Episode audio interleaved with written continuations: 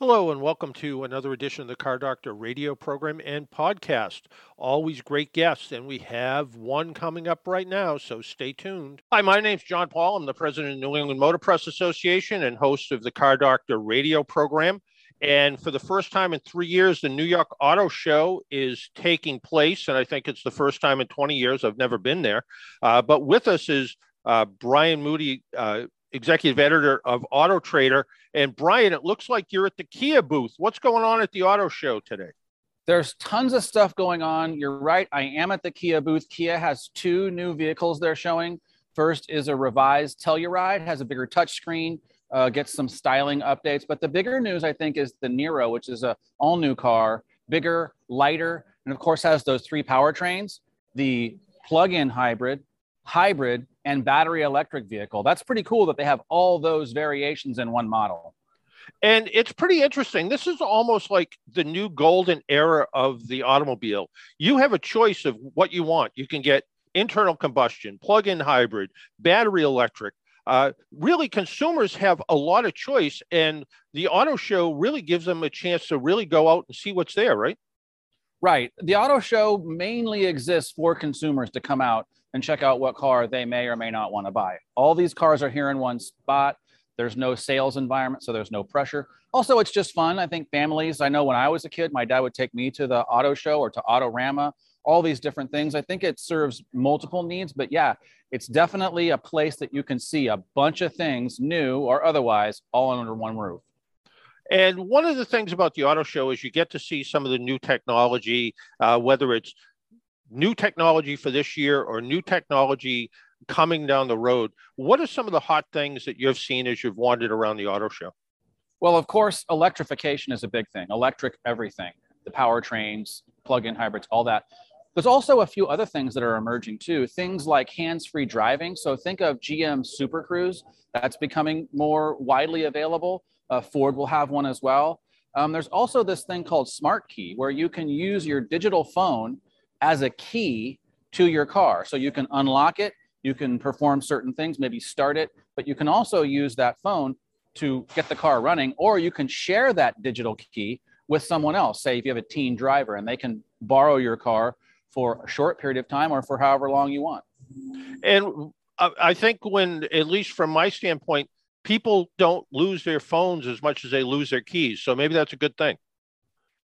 That's true because if you lose your phone, it's catastrophic, right? These days, if you lose your car keys, yeah, there's probably going to be another one. But yes, I think that's a good way of keeping track of the key. But it also makes it so that that other key might just be only for emergencies. Right. Absolutely. And as you as you go around the show, and like you said, electric electrification is a big thing. We're seeing a lot of electric cars. Range has improved every time we turn around. We seem to add a few right. more miles to the range and seem to and seem to bring charging times down just a little bit.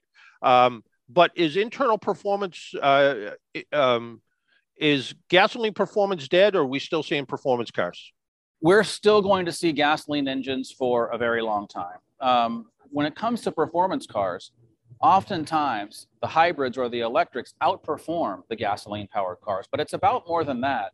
It's just that gasoline is so prevalent. That's going to be with us for quite some time, decades to be honest. And that's why PHEVs are a good gap of in between. Gas, yes, but electric when you just use it around town for a long trip the gas engine kicks in so there are performance cars that use gas there are everyday cars that use gas and that's going to be the case for a while and then, like you pointed out, there's also going to be that combination, that hybrid, whether it's a plug-in hybrid or a gasoline electric hybrid, right. that could also bring that performance uh, performance uh, even a little higher into the market and be able to enjoy that. And you're, you're, you know, at the Kia booth where you are right now, you know, one of my favorite Kia vehicles is the Stinger.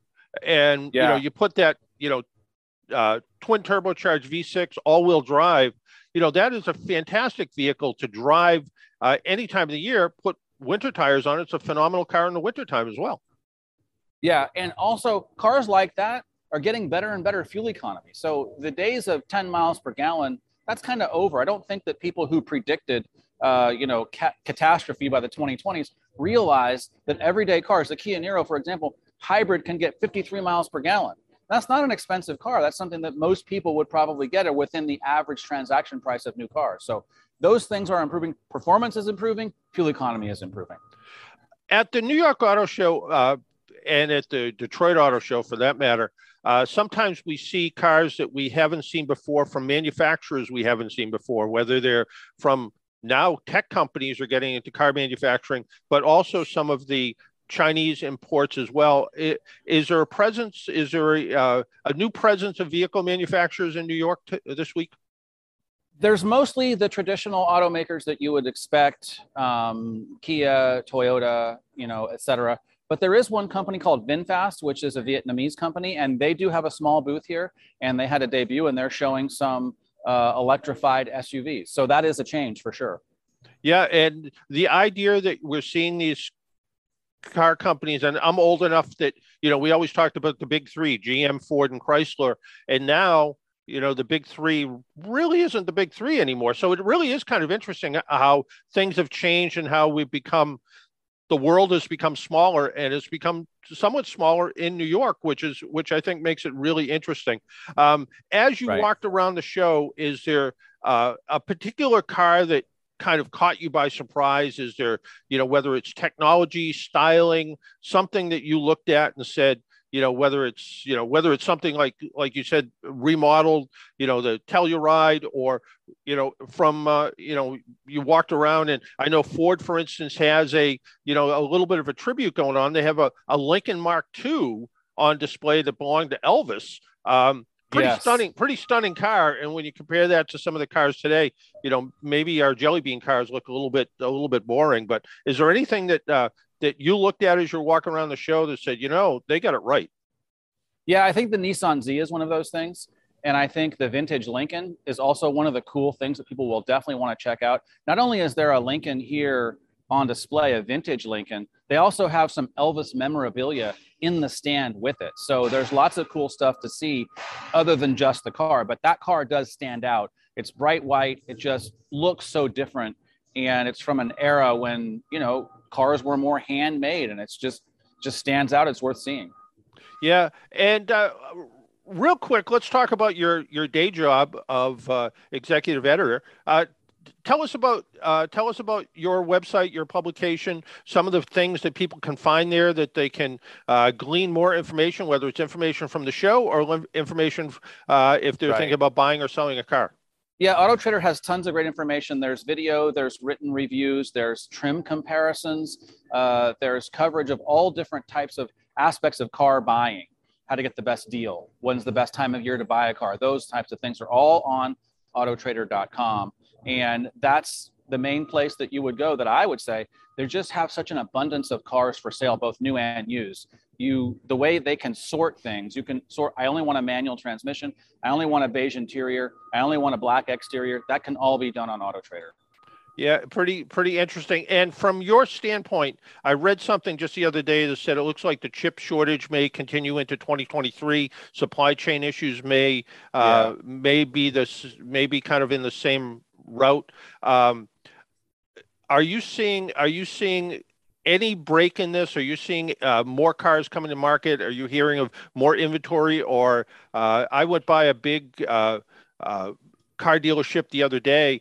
They had about a half a parking lot, and most of the cars looked used, and most of the cars didn't look like they were from that vehicle manufacturer. Right. So that's definitely going to ease as time goes by. I think what we're seeing now is because of inflation, uh, some people are rethinking uh, buying a new car or even a used car. So that's going to definitely take some of the pressure off of, of the supply as the demand goes down. But you're right, some of those chip issues and some of those supply issues are probably going to last into 2023. But I would say by the end of 2022 and into early 2023, we should see somewhat of an easing of those things. And do you also think, as we see that easing, uh, the uh, market adjustment prices are going to come down as well where you know normally you think about going out and buying a car you look at the sticker price and you you know that you can do way better than the sticker price now we're looking at um, you know very popular cars like like the telluride i've seen uh, at least here in New England, ten thousand well dollars over over yeah. sticker price. Uh, right. Do you think we'll see an easing of that as well? Maybe, but I think one of the things that's going to happen with new cars, and maybe this isn't such a bad thing, is I think that people are going to start seeing MSRP as the starting place. And we've done surveys at Auto Trader and found that most people dislike the negotiating process when buying a new car more than anything else. They would rather pay a little bit more and just know that's the price. I don't have to haggle. I don't have to negotiate. I don't have to offer them something else. Most people don't like that. So that could be a thing that would happen. But to your to your point, yes, we're not going to see over MSRP continuing for much longer. If it's a popular car, certain models, yes, maybe, but not across the board like we're seeing today. So it still is true. People would rather have a root canal than go out and buy a car. I don't know about that, but they have told us that they just don't like Don't the like- negotiating yeah. part. And if they could just walk in and say, "Oh, it's twenty thousand dollars. That's it. Here's my check, and I want to walk out." Yeah. No, it I, I think people like the idea of hassle-free buying and the idea that, you know, the price is the price and that absolutely makes sense. So Right. uh, I want to thank you for taking a little time out of your morning Yeah. and and joining us uh, and enjoy the rest of the show. Yeah, no problem. Thank you so much for having me. All right, take care. Thanks. Thanks for listening to another episode of the Car Doctor Radio podcast. And remember, you can always listen live every Saturday morning at 10 a.m. on North Shore 1049. Until next time, wear your seatbelt, drive safely, be good to your car, and if you see an emergency vehicle by the side of the road, slow down or move over. It saves lives.